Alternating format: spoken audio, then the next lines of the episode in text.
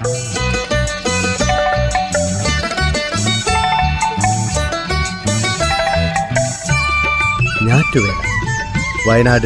കാർഷിക സ്പന്ദനങ്ങളുമായി പ്രത്യേക കാർഷിക പരിപാടി.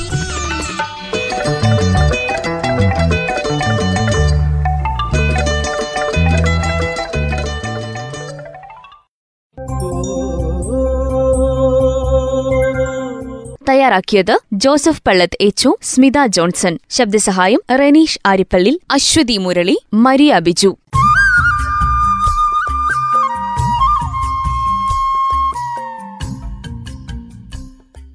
നമസ്കാരം പ്രിയ കർഷക ശ്രോതാക്കളെ ഞാറ്റുവേലയിലേക്ക് സ്വാഗതം. ഇന്നത്തെ ഞാറ്റുവേല എറണാകുളം ജില്ലയിലെ പാറക്കടവുള്ള ശ്രീവത്സൻ ശ്രീദേവി ദമ്പതികളുടെ വരുമാന മാർഗമായ താമര കൃഷിയെക്കുറിച്ച് കേൾക്കാം.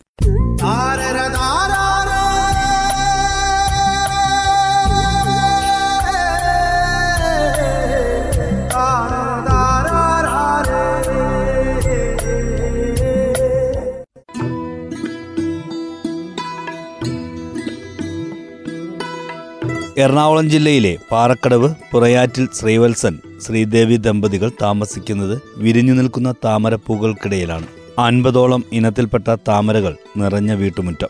കാഴ്ചയ്ക്കൊപ്പം അവർക്കിത് വരുമാന മാർഗവുമാണ് K S R T C ഉദ്യോഗസ്ഥനായിരുന്ന Sreevalsan വിപുലമായ രീതിയിൽ താമര കൃഷി തുടങ്ങുന്നത് റിട്ടയർമെന്റിനു ശേഷം രണ്ടായിരത്തി പത്തൊമ്പതിൽ പരമ്പരാഗത കർഷക കുടുംബത്തിലെ അംഗമായ അദ്ദേഹം ജാതി തെങ്ങ് പച്ചക്കറികൾ വാഴകൾ തുടങ്ങിയവയും കൃഷി ചെയ്തു വരുന്നുണ്ട്. ആദ്യകാലത്ത് കൗതുകത്തിനായി താമര വളർത്തി തുടങ്ങിയത്.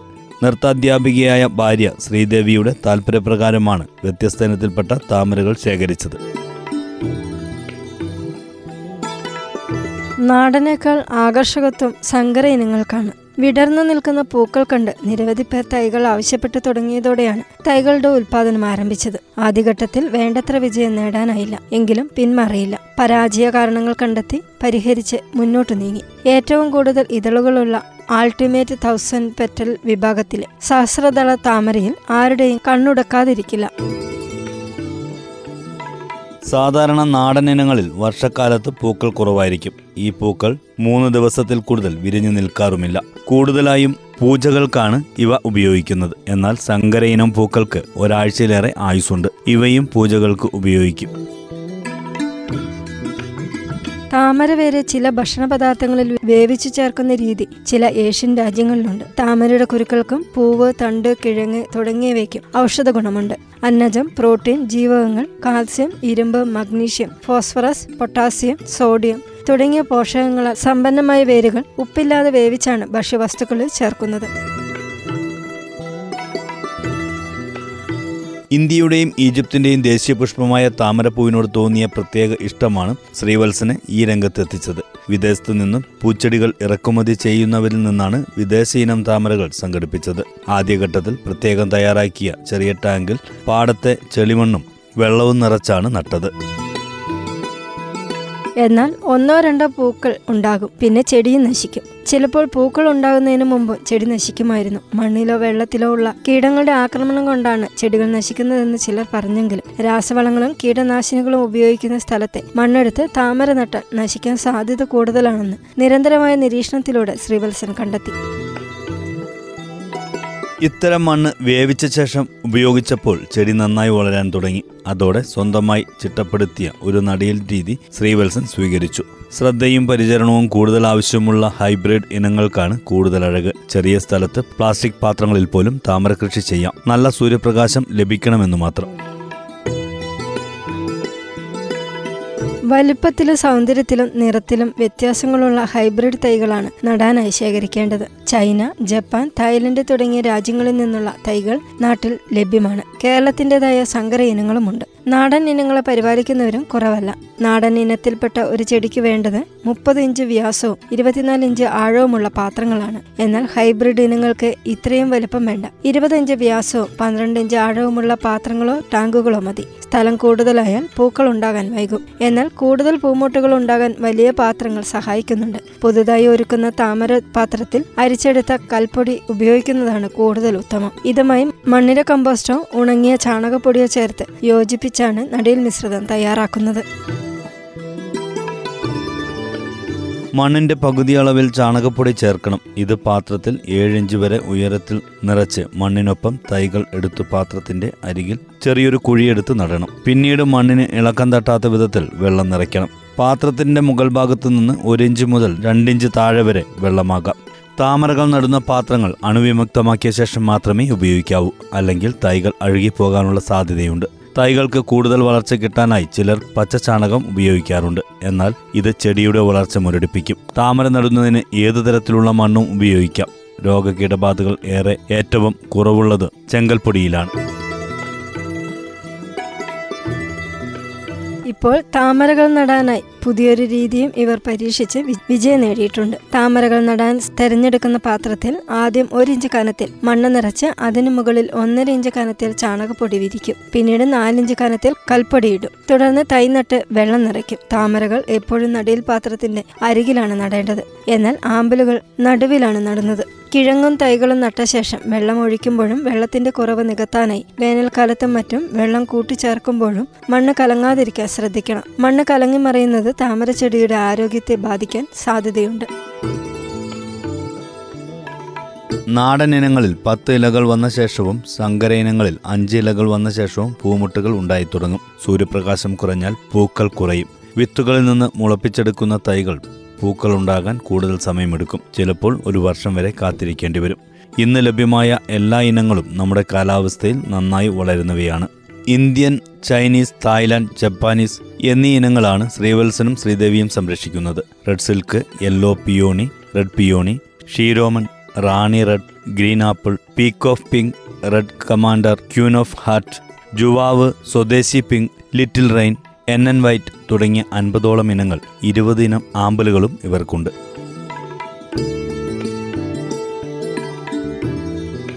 ആമ്പൽ പരിചരണത്തിൽ കൂടുതൽ ശ്രദ്ധിക്കുന്നത് ശ്രീദേവിയാണ്. വർഷങ്ങളുടെ പരിചരണത്തിന് ശേഷം സഹസ്രദളം വിരിഞ്ഞതാണ് തങ്ങളുടെ ജീവിതത്തിൽ കിട്ടിയ ഏറ്റവും വലിയ സന്തോഷമെന്ന് ശ്രീദേവി പറഞ്ഞു. താമര തൈകളും കിഴങ്ങും നട്ട് ജലോപരിതലത്തിന് മുകളിലെത്തി പുതിയ ഇലകൾ വന്നു തുടങ്ങിയാൽ പുഷ്പിക്കാനുള്ള വളർച്ചയായി. ഈ സമയത്ത് എൻ പി കെ വളം അഞ്ച് ഗ്രാം വീതം ന്യൂസ് പേപ്പറിൽ പൊതിഞ്ഞ് രണ്ട് സ്ഥലത്തായി ചെളിയിൽ താഴ്ത്തി വയ്ക്കണം. ഇത് ചെടിയുടെ വളർച്ച ത്വരിതപ്പെടുത്തും. വളം കൂടുതലായാൽ ചെടി പഴുത്തു പോകാൻ ഇടയുണ്ട്. കളനാശിനികൾ കീടനാശിനികൾ എണ്ണ ഉപ്പ് അമ്ലങ്ങൾ എന്നിവ ചേർന്ന വെള്ളവും ഒഴിവാക്കണം.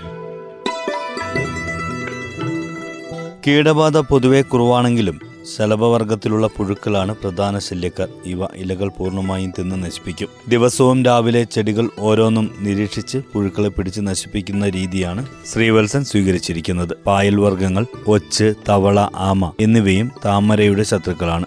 ശ്രദ്ധയോടെ നിരീക്ഷിച്ചാൽ ശത്രുകീടങ്ങളെയും അവയുടെ മുട്ടകളെയും കണ്ടെത്താൻ കഴിയും. അഴുകിയ ഇലകൾ മുറിച്ചു കളയണം. വെള്ളത്തിൽ കൊതുകിന്റെ ലാർവകൾ വളരാതിരിക്കാൻ ഗപ്പിയെ വളർത്താം. താമരയുടെ വളർച്ച കുറവാണെങ്കിൽ ഇലകൾ അമിതമായി അഴുകുന്നുണ്ടെങ്കിൽ വെള്ളം മാറണം. ചിലപ്പോൾ റിപ്പോർട്ട് ചെയ്യേണ്ടി വരും. കാലാവസ്ഥ ചെടിയുടെ ഇനം സ്ഥലവ്യാപ്തി സൂര്യപ്രകാശം മണ്ണ് ജലം തുടങ്ങിയവയ്ക്കനുസരിച്ചാണ് താമരയുടെ വളർച്ചയും പുഷ്പിക്കലും. സാധാരണ നിലയിൽ തൈകൾ നട്ട് മൂന്ന് മാസമാകുന്നതോടെ പുഷ്പിച്ചു തുടങ്ങും. നല്ലൊരു ശതമാനം സങ്കര ഇനങ്ങളുടെയും പൂക്കൾക്ക് സ്വയം വിരിയാൻ ബുദ്ധിമുട്ടാണ്. സ്വയം വിരിയുന്ന പൂക്കൾക്ക് ഒന്നോ രണ്ടോ ദിവസം മാത്രമേ ആയുസുള്ളൂ വിരിയാറായ മുട്ടുകൾക്ക് നടുവിൽ ചെറിയൊരു ദ്വാരം കാണും. ഈ സമയം മുട്ടുകളുടെ പുറമെയുള്ള ബലവത്തായ കുറച്ച് ഇതളുകൾ വിടർത്തിക്കൊടുത്ത് ബാക്കി സ്വയം വിടർന്ന് ഒരാഴ്ചയോളം നിൽക്കും. മഴക്കാലത്ത് പൂക്കൾ കുറയും. മഴ മഞ്ഞ് എന്നീ കാലങ്ങളിൽ വളർച്ചയും കുറവായിരിക്കും. ഈ സമയത്ത് വളപ്രയോഗവും നടത്തേണ്ടതില്ല. കിഴങ്ങുകൾ പറിച്ചെടുക്കുകയും ചെയ്യരുത്. നമ്മുടെ കാലാവസ്ഥയിൽ ജനുവരി ഫെബ്രുവരി മാസങ്ങളിലാണ് നടിയലിന് ഉത്തമം. നൃത്തം പഠിക്കുന്ന ശ്രീദേവി ഒഴിവു സമയം മുഴുവനും താമര ആമ്പൽ പരിചരണത്തിലാണ്. വീട്ടാവശ്യത്തിനുള്ള പച്ചക്കറികളും കൃഷി ചെയ്യുന്ന ഈ കുടുംബിനി ഭർത്താവിനോടൊപ്പം ഔഷധ സസ്യ പരിപാലനത്തിലും പഴവർഗ കൃഷിയിലും സജീവമാണ്. താമര പരിപാലനത്തിനോടൊപ്പം വീടിനോട് ചേർന്ന് ഇലക്ട്രിക് കട നടത്തുകയാണ് ശ്രീവത്സൻ. ശ്രോതാക്കൾ കേട്ടത് എറണാകുളം ജില്ലയിലെ പാറക്കടവുള്ള ശ്രീവത്സൻ ശ്രീദേവി ദമ്പതികളുടെ വരുമാന മാർഗമായ താമര കൃഷിയെക്കുറിച്ച്. എന്തിനിത്ര പഞ്ചസാര ചേട്ടോ ഒരു ചായ. തങ്കം പുഞ്ചിരിപ്പാലിൽ തങ്കം പുഞ്ചിരിപ്പാലിൽ തങ്കം പുഞ്ചിരിപ്പാലിൽ.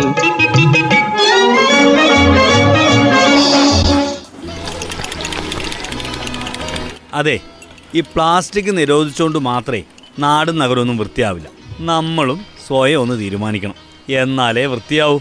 ആ വൃത്തി വേണം വൃത്തി വേണമെന്ന്. നാഴികയ്ക്ക് നാൽപ്പത് വട്ടം പറഞ്ഞാലൊന്നും വൃത്തിയാവില്ലെന്ന് ആർക്കാ അറിയാൻ പാടില്ലാത്തത്? അതിനനുസരിച്ച് പ്രവർത്തിക്കാൻ പഠിക്കണം.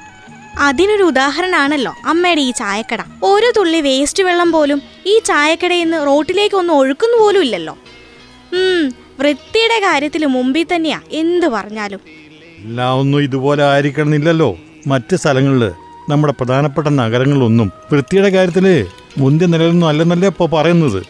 ആ അതിന് വലിയ സംശയത്തിനൊന്നും കാര്യമില്ല ഉള്ളച്ചാ നഗരത്തിലൂടെ ഒഴുകുന്ന ഓടകൾ കാണാറില്ലേ നമ്മൾ? പിന്നെ ഇതൊക്കെ എന്താ ചെയ്യുന്നത്? ഹോട്ടലിൽ നിന്നും മറ്റു സ്ഥലങ്ങളിൽ നിന്നൊക്കെ വരുന്ന മലിനജലത്തെ അല്ലെങ്കിൽ ശുദ്ധീകരിച്ചെടുക്കാൻ സംവിധാനം വേണം. ഇല്ലെങ്കിൽ പിന്നെ ഒഴുക്കി കളയുമല്ലേ നിവൃത്തിയുള്ളൂ? നമ്മുടെ ഈ കേന്ദ്ര നഗരകാര്യ മന്ത്രാലയത്തിന്റെ ശുചിത്വ സർവേയിൽ കേരളത്തിലെ നഗരങ്ങൾ വൃത്തിയുടെ കാര്യത്തിൽ വളരെ പിന്നിലാണെന്നാ കണ്ടെത്തിയിട്ടുള്ളത്. ഇതിപ്പോ പുതിയ കാര്യമൊന്നല്ലോ നേരത്തെ തന്നെ സർവേയിൽ നമ്മൾ പിന്നിലായിരുന്നു. അത് ബെന്നി നമ്മുടെ സംസ്ഥാനത്തെ ഒരു നഗരം പോലും ആദ്യത്തെ നൂറ് റാങ്കിൽ വന്നിട്ടില്ല എന്നാ ഇപ്പോൾ ഈ സർവേയിൽ പറയുന്നത്. റാങ്കിലൊന്നും നമുക്ക് വലിയ താല്പര്യമൊന്നും ഉണ്ടാവില്ല പിള്ളേച്ച. അതുകൊണ്ടാ. എന്തായാലും പത്ത് ലക്ഷം വരെ ജനങ്ങൾ താമസിക്കുന്ന നഗരങ്ങളിൽ കേരളത്തിൽ ഒന്നാമത് എത്തിയിരിക്കുന്നതേ ആലപ്പുഴ കേട്ടോ. നൂറ്റി തൊണ്ണൂറാം സ്ഥാനം. ആ എന്നാലും ആലപ്പുഴയ്ക്ക് അഭിമാനിക്കാം. കഴിഞ്ഞ പ്രാവശ്യം നോക്കിയപ്പോഴേ ഇരുന്നൂറ്റി മുപ്പത്തിനാലാം സ്ഥാനമായിരുന്നു. അതിൽ നിന്ന് ഇപ്പം ഇച്ചിരി കയറിയിട്ടുണ്ടല്ലോ. കൊച്ചിയിലെ സ്ഥാനം ഇരുന്നൂറ്റി തൊണ്ണൂറ്റെട്ടും തിരുവനന്തപുരം മുന്നൂറ്റഞ്ചും തൃശ്ശൂർ മുന്നൂറ്റി പതിമൂന്നും നമ്മുടെ അടുത്ത കോഴിക്കോട് മുന്നൂറ്റി മുപ്പത്താറാം റാങ്കിലാണ് എന്നാ പിള്ളച്ച ആ കണക്ക് ഇവിടം കൊണ്ടൊന്നും തീരുന്നില്ല. രാജ്യത്തെ എല്ലാ നഗര തദ്ദേശ സ്വയംഭരണ സ്ഥാപനങ്ങളെയും ഉൾപ്പെടുത്തുകയാണെങ്കിലേ ഈ റാങ്ക് വേറെ രീതിയിലാ വരുന്നത്. ഇപ്പൊ പറഞ്ഞതേ ഈ പത്ത് ലക്ഷം വരെ ആൾക്കാർ താമസിക്കുന്ന നഗരത്തിന്റെ രീതിയിലുള്ള കണക്കല്ലേ പറഞ്ഞത്? രാജ്യത്തെ എല്ലാ നഗര തദ്ദേശ സ്വയംഭരണ സ്ഥാപനങ്ങളിലും ആലപ്പുഴയുടെ സ്ഥാനം എത്രയാണെന്നറിയോ? ആയിരത്തി മുന്നൂറ്റി നാൽപ്പത്തി ഏഴാം റാങ്ക് ആട്ടോ കൊല്ലാണ് ഏറ്റവും പിന്നിൽ മൂവായിരത്തി എഴുന്നൂറ്റി ഇരുപത്തൊന്നാം റാങ്ക്. എന്തൊരു പരിതാപകരം എന്ന് പറയുന്നതായിരിക്കും പിള്ളേച്ച ഉചിതം. എന്നാൽ വൃത്തിയുടെ കാര്യത്തിൽ ഒന്നാം സ്ഥാനത്തുള്ള ഇൻഡോർ അത് നിലനിർത്തി എന്നുള്ളത് കേൾക്കുമ്പോൾ നമുക്കൊരല്പം ലജ്ജയൊക്കെ തോന്നില്ലേ ലജ്ജിച്ചാ പോരല്ലോ. പ്രവർത്തിക്കാതെ ലജ്ജിച്ചിട്ട് എന്താ കാര്യം? ഇങ്ങനെ പത്ത് പ്രാവശ്യം ലജ്ജിച്ചു കഴിഞ്ഞാൽ പിന്നെ ആ കുളിരങ്ങ് മാറിക്കോളും പിന്നെ സൂറത്തും നവി മുംബൈയും വിശാഖപട്ടണവും വിജയവാഡയും ആണ് രണ്ട് മുതൽ അഞ്ച് വരെയുള്ള സ്ഥാനങ്ങളിൽ നിൽക്കുന്നത്. മുംബൈ പോലുള്ള ഒരു വലിയ നഗരം വൃത്തിയുടെ സ്ഥാനത്ത് മൂന്നാം സ്ഥാനത്തെന്ന് കേൾക്കുമ്പോൾ അതൊക്കെ നമ്മൾ കണ്ടുപഠിക്കേണ്ടതല്ലേ? വൃത്തിയുടെ കാര്യത്തിലും സൗന്ദര്യവൽക്കരണത്തിലും ഒക്കെ ചില നഗരസഭകളെ വലിയ മികവൊക്കെ കാണിക്കുന്നുണ്ട് നമ്മുടെ ഈ കേരളത്തിൽ പക്ഷെ അത് മൊത്തത്തിലാക്കാൻ പറ്റുന്നില്ല എന്ന് മാത്രം. വയനാട് ഇക്കാര്യത്തിലും മാതൃകയല്ലേ വിളച്ച വൃത്തിയുടെ കാര്യത്തിലേ സംസ്ഥാനത്ത് ഒന്നാം സ്ഥാനത്ത് നിൽക്കുന്നതാരാ? നമ്മുടെ ബത്തേരി നഗരസഭയല്ലേ? വേണമെങ്കിൽ പിന്നെ നിൽക്കുന്ന നഗരസഭയ്ക്കും ഇതുപോലെയൊക്കെ ആവാം. നഗരങ്ങൾക്കും ഇതുപോലെയൊക്കെ ആവാം. ഇതൊരു പാഠമാക്കാവുന്നതാണ്. പാഠപുസ്തകം കയ്യിലിരുന്നിട്ട് കാര്യമില്ല. അത് പഠിക്കണം. പഠിച്ചാ പോരാ. അത് പരീക്ഷാ പേപ്പറിൽ എഴുതണം. എഴുതിയാലും പോരാ. നന്നായി നോക്കാൻ അറിയാവുന്നവർ നോക്കി മാർക്കിടണം. എന്നാലേ ജയിക്കൂ. എന്തിനിത്ര പഞ്ചസാര ചേട്ടോ ഒരു ചായ. തങ്കം പുഞ്ചിരിപ്പാലിൽ തങ്കം പുഞ്ചിരിപ്പാലിൽ തങ്കം പുഞ്ചിരിപ്പാലിൽ തങ്കം ചായക്കട. കാലാവസ്ഥ.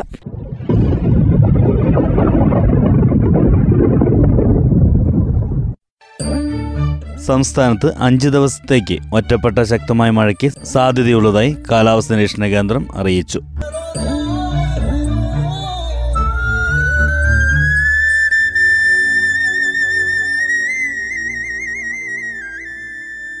ഞാറ്റുവേലയിൽ അവസാനമായി കമ്പോള വില നിലവാരം കുരുമുളക് പടിഞ്ഞാറത്ര പള്ളിക്കുന്ന് വിളമ്പ് കണ്ടം നാനൂറ്റി എൺപത് രൂപ മാനന്തവാടി നാനൂറ്റി എൺപത്തഞ്ച് രൂപ പുൽപ്പള്ളി അമ്പലവയൽ നാനൂറ്റി തൊണ്ണൂറ് രൂപ. റബ്ബർ പള്ളിക്കുന്ന് നൂറ്റി ഇരുപത്തഞ്ച് രൂപ അമ്പലവയൽ നൂറ്റി മുപ്പത്തിരണ്ട് രൂപ മാനന്തവാടി നൂറ്റി മുപ്പത്തഞ്ച് രൂപ പടിഞ്ഞാറത്തറ നൂറ്റി മുപ്പത്താറ് രൂപ വിളമ്പുകണ്ടം നൂറ്റി മുപ്പത്തേഴ് രൂപ പുൽപ്പള്ളി നൂറ്റി നാൽപ്പത്താറ് രൂപ. ഒട്ടുപാൽ അമ്പലവയൽ പള്ളിക്കുന്ന് വിളമ്പ് കണ്ടം എൺപത് രൂപ. മാനന്തവാടി പടിഞ്ഞാറത്ര എൺപത്തിരണ്ട് രൂപ. നടവയൽ എൺപത്തിനാല് രൂപ. പുൽപ്പള്ളി തൊണ്ണൂറ് രൂപ. ഉണ്ടക്കാപ്പി വിളമ്പുകണ്ടം പള്ളിക്കുന്ന് നൂറ്റിയേഴ് രൂപ. അമ്പലവയൽ പടിഞ്ഞാറത്തറ നൂറ്റിയെട്ട് രൂപ. മാനന്തവാടി നടവയൽ നൂറ്റി ഒമ്പത് രൂപ. പുൽപ്പള്ളി നൂറ്റി പത്ത് രൂപ. കാപ്പിപ്പരിപ്പ് അമ്പലവയൽ നൂറ്റി എഴുപത് രൂപ. മാനന്തവാടി പടിഞ്ഞാറത്തറ നൂറ്റി എൺപത് രൂപ. വിളമ്പുകണ്ടം നൂറ്റി എൺപത്തഞ്ച് രൂപ. കൊട്ടടയ്ക്ക പടിഞ്ഞാറത്തറ വിളമ്പുകണ്ടം മുന്നൂറ്റി നാൽപ്പത് രൂപ. പള്ളിക്കുന്ന് മുന്നൂറ്റി നാൽപ്പത്തഞ്ച് രൂപ. നടവയൽ മുന്നൂറ്റി അമ്പത്തഞ്ച് രൂപ. മഹാളി അടയ്ക്ക. പള്ളിക്കുന്ന് ഇരുന്നൂറ് രൂപ. പടിഞ്ഞാറത്ര അമ്പലവയൽ ഇരുന്നൂറ്റി ഇരുപത് രൂപ. വിളമ്പുകണ്ടം ഇരുന്നൂറ്റി മുപ്പത് രൂപ. നടവയൽ ഇരുന്നൂറ്റി അമ്പത് രൂപ. പുൽപ്പള്ളി ഇരുന്നൂറ്റി എഴുപത്തഞ്ച് രൂപ. പൈങ്ങ പള്ളിക്കുന്ന് നൂറ്റി അറുപത്തഞ്ച് രൂപ. പച്ചപ്പാക്ക് പള്ളിക്കുന്ന് നാൽപ്പത്തഞ്ച് രൂപ. ഇഞ്ചി പള്ളിക്കുന്ന് പതിനാറ് രൂപ.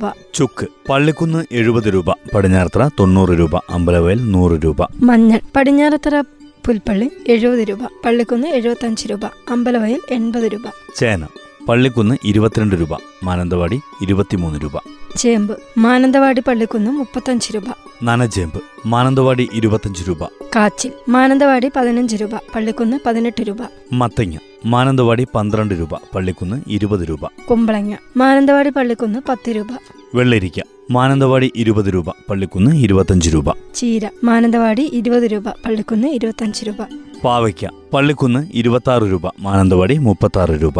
വള്ളിപ്പയർ മാനന്തവാടി പള്ളിക്കുന്ന് മുപ്പത് രൂപ. കൊക്കോ പരിപ്പ് അമ്പലവയൽ നൂറ്റി അറുപത് രൂപ പള്ളിക്കുന്ന് നൂറ്റി അറുപത്തഞ്ച് രൂപ. പടിഞ്ഞാറത്തറ നൂറ്റി എൺപത് രൂപ പുൽപ്പള്ളി നൂറ്റി തൊണ്ണൂറ് രൂപ. കൊടംപുളി പടിഞ്ഞാറത്തറ അമ്പലവയൽ നൂറ്റി പത്ത് രൂപ പള്ളിക്കുന്ന് നൂറ്റി മുപ്പത് രൂപ പുൽപ്പള്ളി നൂറ്റി നാൽപ്പത് രൂപ. ജാതിക്ക പടിഞ്ഞാറത്തറ അമ്പലവയൽ പുൽപ്പള്ളി മുന്നൂറ് രൂപ പള്ളിക്കുന്ന് മുന്നൂറ്റി പതിനഞ്ച് രൂപ. ജാതിപത്രി പള്ളിക്കുന്ന് ആയിരത്തി മുന്നൂറ് രൂപ പടിഞ്ഞാറത്തറ ആയിരത്തി നാനൂറ് രൂപ അമ്പലവയൽ പുൽപ്പള്ളി ആയിരത്തി അഞ്ഞൂറ് രൂപ. ഗ്രാമ്പു പള്ളിക്കുന്ന് നാനൂറ് രൂപ അമ്പലവയൽ പുൽപ്പള്ളി എഴുന്നൂറ് രൂപ പടിഞ്ഞാറത്തറ എഴുന്നൂറ്റമ്പത് രൂപ. ഏലം പടിഞ്ഞാറത്തറ അഞ്ഞൂറ് രൂപ മുതൽ ആയിരത്തി ഒരുന്നൂറ് രൂപ വരെ. പള്ളിക്കുന്ന് എഴുന്നൂറ്റമ്പത് രൂപ അമ്പലവയൽ ആയിരം രൂപ പുൽപ്പള്ളി ആയിരത്തി ഇരുന്നൂറ് രൂപ. കടലാവണക്ക് പള്ളിക്കുന്ന് ഇരുന്നൂറ്റി ഇരുപത് രൂപ പടിഞ്ഞാറത്തറ ഇരുന്നൂറ്റി ഇരുപത്തഞ്ച് രൂപ പുൽപ്പള്ളി ഇരുന്നൂറ്റി നാൽപ്പത് രൂപ അമ്പലവയൽ ഇരുന്നൂറ്റി അമ്പത് രൂപ. നെല്ല് വിളമ്പുകണ്ടം പതിനേഴ് രൂപ പള്ളിക്കുന്ന് പതിനെട്ട് രൂപ. നേന്ത്രക്കായ് വിളമ്പുകണ്ടം മുപ്പത്തിനാല് രൂപ. പാഷൻ ഫ്രൂട്ട് പള്ളിക്കുന്ന് മുപ്പത്തഞ്ച് രൂപ. ബട്ടർ ഫ്രൂട്ട് പള്ളിക്കുന്ന് മുപ്പത്തഞ്ച് രൂപ. കമ്പോള അറിയിപ്പ് സമാപിച്ചു.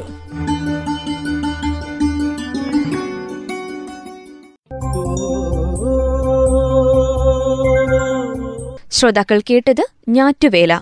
തയ്യാറാക്കിയത് ജോസഫ് പള്ളത്ത് എച്ചു സ്മിത ജോൺസൺ. ശബ്ദസഹായം റനീഷ് ആരിപ്പള്ളി അശ്വതി മുരളി മരിയ ബിജു.